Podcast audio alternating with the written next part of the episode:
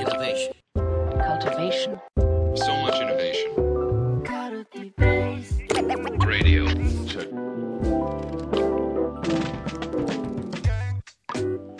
こんにちは、泉です。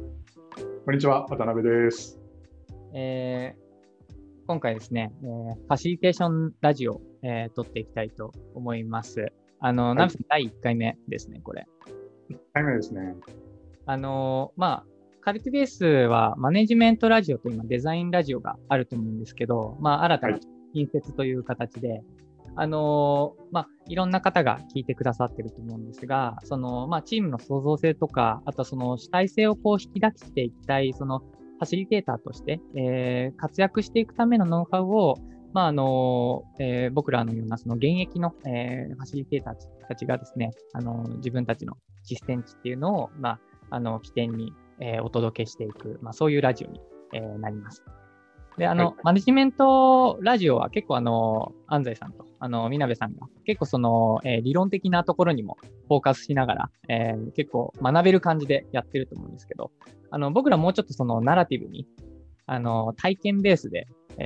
少し話していけるといいかなと思ってる感じですね。そうですね。実践地をっていうと、まだ結構、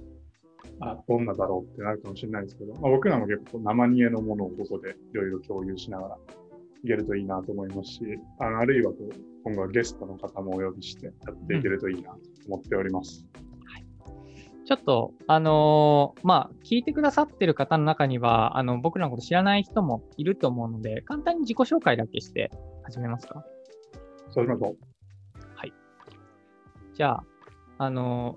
ゃあ僕から自己紹介すると、泉博之と申します。で、今ですね、株式会社ミミグリで、働いているんですが、もともとはその旧、ミミグリデザインの、立ち上げメンバーとして一応参画をしていて、で、当時はですね、カルティベースの前身であるワークショップデザインアカデミアっていうところで、ファシリテーションとか、ワークショップを教える、講座をやったり、運営をしていたっていうのがバックグラウンドとしてあって、で、今は、2B のクライアントの、皆様に対して、組織開発とか人材育成のプロジェクトの、ディレクションを、しているっていうところが、業務になります。あとはその、兼務で、今、ミミグリの、中の組織開発とか、あとはその採用、オンボーディング、そういうところの、今、人事、全社人事としてもですね、活動しているっていう、一応そういう、状態になってます。はい。じゃあ、鍋さん。はい。改めまして、渡辺隆弘と申します。鍋と呼ばれているので、皆さんからもそう呼んでいただけるといいなと思っております。ミミグリで、僕も活動しておりまして、で、ファシリテーションドメインという、部署というドメインがあるんですけれども、そこに所属をして、主にB2B のクライアントさんの、案件をやらせていただいているっていう形です。で、泉の話にもあったんですけれど、その組織開発ですとか、その理念の開発進行のプロジェクト、人材育成のプロジェクト、などなど、事業開発のプロジェクトですね。そういったプロジェクトのファシリテーション、あとはその中にある、例えば会議ですとか、ワークショップのファシリテーションというものを、主にやらせていただいております。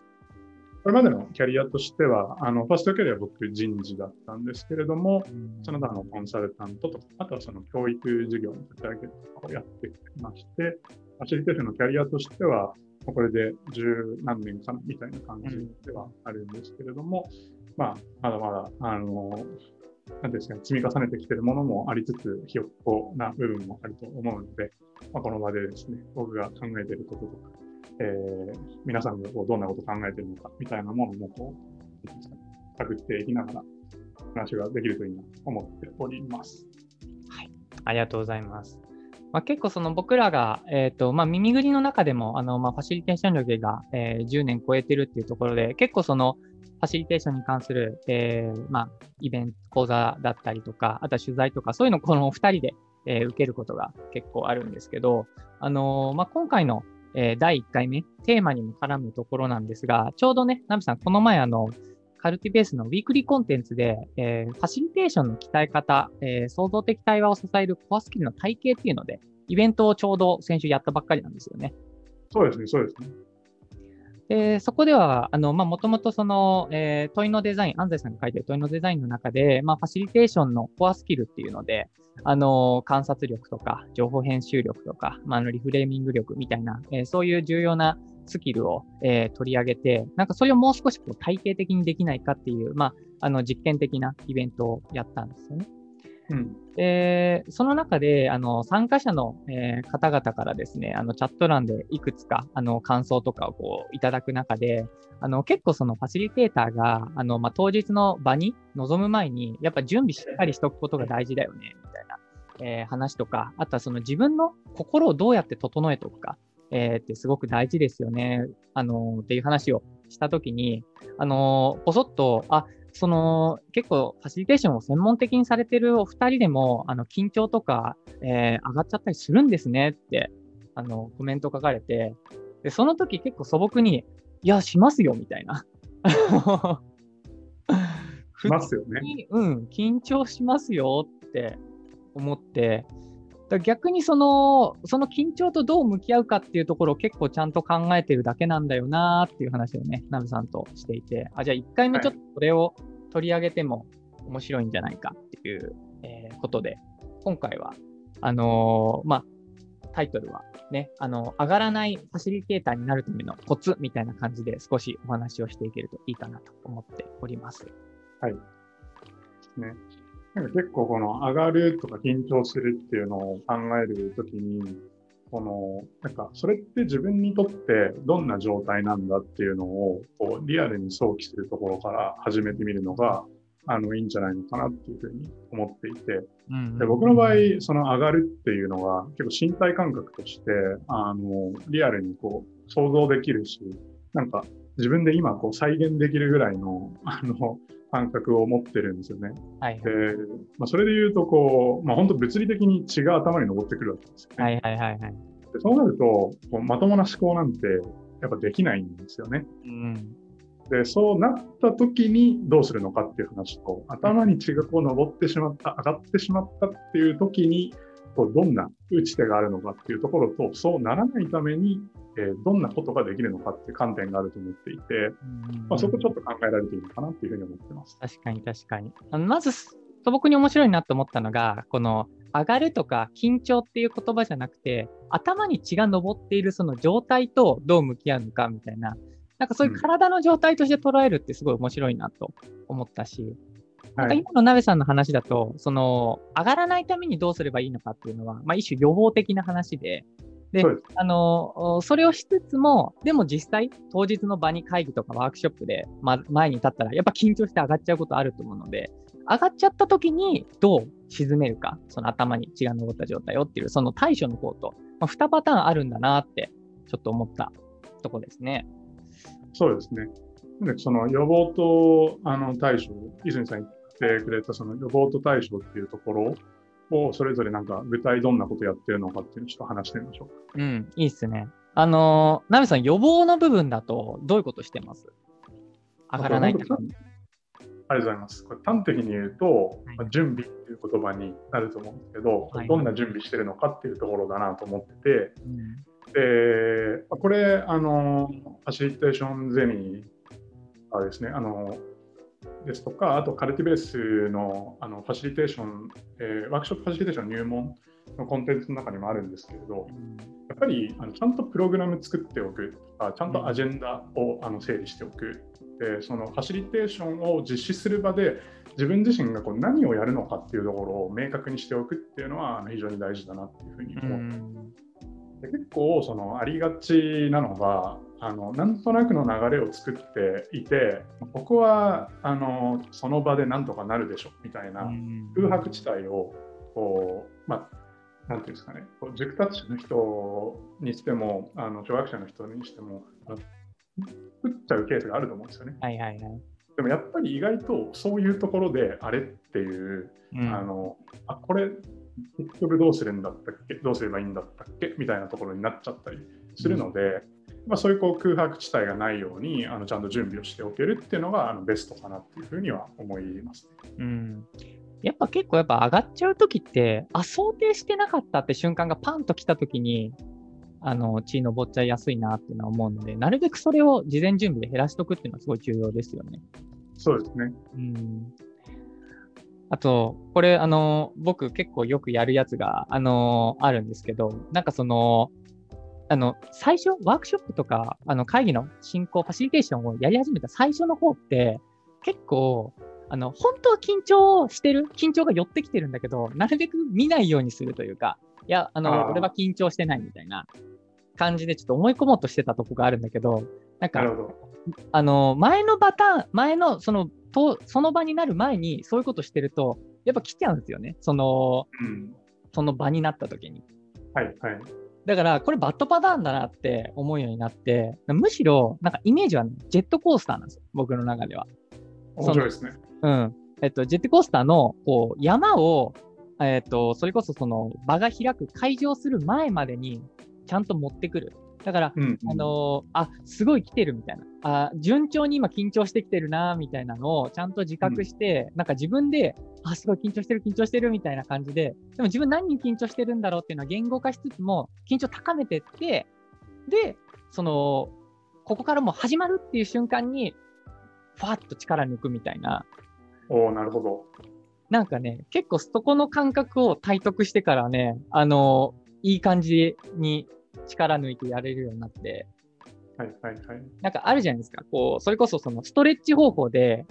両手をギューって握って、握り切ってふわっと離すと力抜けるみたいな。はいはい、なんか感覚を体でやってる気がしますね。なるほど。なんかよく緊張とうまく付き合いましょうとか友達になりましょうとかいう表現もあったりすると思うんですけれど、なんかそれを泉さんなりの感覚でやってるっていう感じなのかなっていうふうに聞いていて思いましたね。なんか、予防は、他にもあると思うんですけど、ちょっと対処の方いろいろ準備してても上がっちゃうとき上がっちゃうんだよねっていうのあると思うんですよ。上がっちゃった時にどう沈めるかって例えばどんなパターンがあると思います？鍋さん。そうですね。大きく2つあるかなっていうふうに思ってて、で、前提上がってきちゃったらですね、さっきも言ったところで血液上がってきちゃったらもうまともな思考なんてやっぱできないんですよね。それに抗おうとすればするほど、良くないサイクルに入って余計上がってきて焦ってしまうっていうサイクルに入るので、これをどういうふうに下げていくのかっていうところで考えられるといいなっていうふうに思ってるんですよね。で、一つは、そういう状態に自分がなってますっていうのを場に対してきちんと表明をして、で、時間をもらうっていう感じですね。ちょっと今言おうと思っていたことがちょっと緊張してしまってとかちょっと上がってきてしまって出てこないので時間いただけますかっていう感じで表明をして時間をもらうっていう形もあると思いますし、もう一個はスパッと諦めて、次に準備していたものに移るっていう感じですね。それでなんか伝えることとしてはちょっと飛んじゃったので思い出したらまた後で言いますねっていうのにして、次の話題に行くっていうね。なんかそんなパターンがありえるかなっていうふうに思ってます。確かに一つ目に関して言えば結構大事ですよね。なんか緊張した時にこの緊張をみんなに悟られないようにしようって結構初心者の方とされるんですけど、でも熟達したファシリテーターとかってもう冒頭からすいません私めっちゃ今緊張してましてみたいなそういうのをパフォーマンスとして出すファシリテーターの方もいらっしゃるぐらいだから、なんか、参加者的にもファシリテーターも緊張してるんだってなると、じゃあちょっと一緒にね協力しながら場を作っていこうっていう空気に、なる場合もあると思うし、だから全然出してっていいなと思うし、あとナベさんが2つ目で言ったもうスパッと諦めるっていうのも結構重要だなと思って、なんか大体状況を悪くするときって緊張してて頭回ってないんだけどなんかこう言葉を追加で説明して、でもそれが伝わらなくて、またこうそれが良くない方にぐるぐるいっちゃうみたいな、うん、それを早めにもうスパッと切るみたいな、すごい大事ですよね。ですね、うん、なんでそれも結局さっき の準備の方にもつながってくると思うんですけれど、まあ、予防の方ですよね、うん、まあ、そういうことがあり得るかもしれないなっていう、こうシミュレーションをちゃんとしておくっていうところも踏まえて、で当日、まあ、そうなった時に、まあ、この大きく2つのパターンの対策を取ろうみたいなことがこう出てくるのかなっていうふうに思ったりします。確かに確かに。あとね、僕ね、まあ、そのさっき、一旦緊張してるから時間くださいとか、なんかそういう時の落ち着かせ方として、さっきのその身体の状態に目を向けるって結構大事だなって思ってて、大体そういう時って呼吸がすごい浅くなってるんですよね。はいはい。だから、すごい上がってるなって思った時に、意図的に呼吸をゆっくりにして、結構ちゃんと吸って吐いてみたいなことを意図的にしてると、ちょっと落ち着いてくるところあるだろうなって思ってて。なんか、呼吸から整えてみるみたいなのもありかもなと思います。いや、本当それすごく大事だと思っていて、これ多分また違う回でファシリテーションの身体性みたいなテーマでやるといいんじゃないかと、うんうん、やっぱりまあ、いいファシリテーションをというか、なんか自分自身のコンディションをちゃんと整えるとか、自分自身が醸し出す空気感とか雰囲気っていうものをうまく使いこなすっていう意味でも、やっぱり自分の体のことをちゃんと分かった上でコントロールしながらやるっていうのは、実はすごく大事だったりすると思うんで、それは上がるっていうところにも本当直結する大事な話だなっていうふうに思いますね。うんうんうん、ありがとうございます。ちょっとね、まだまだね、話したいテーマ、これ広がってきそうですね。そうですね。うん。ちょっと第2回目以降もね、やっていきたいと思いますので、もしこういうテーマ取り上げてほしいなどがあったら、ぜひお便りいただけると、嬉しいです。はい。よろしくお願いします。よろしくお願いします。じゃあ、1回目はここで終わりたいと思います。皆さん、ありがとうございました。ありがとうございまし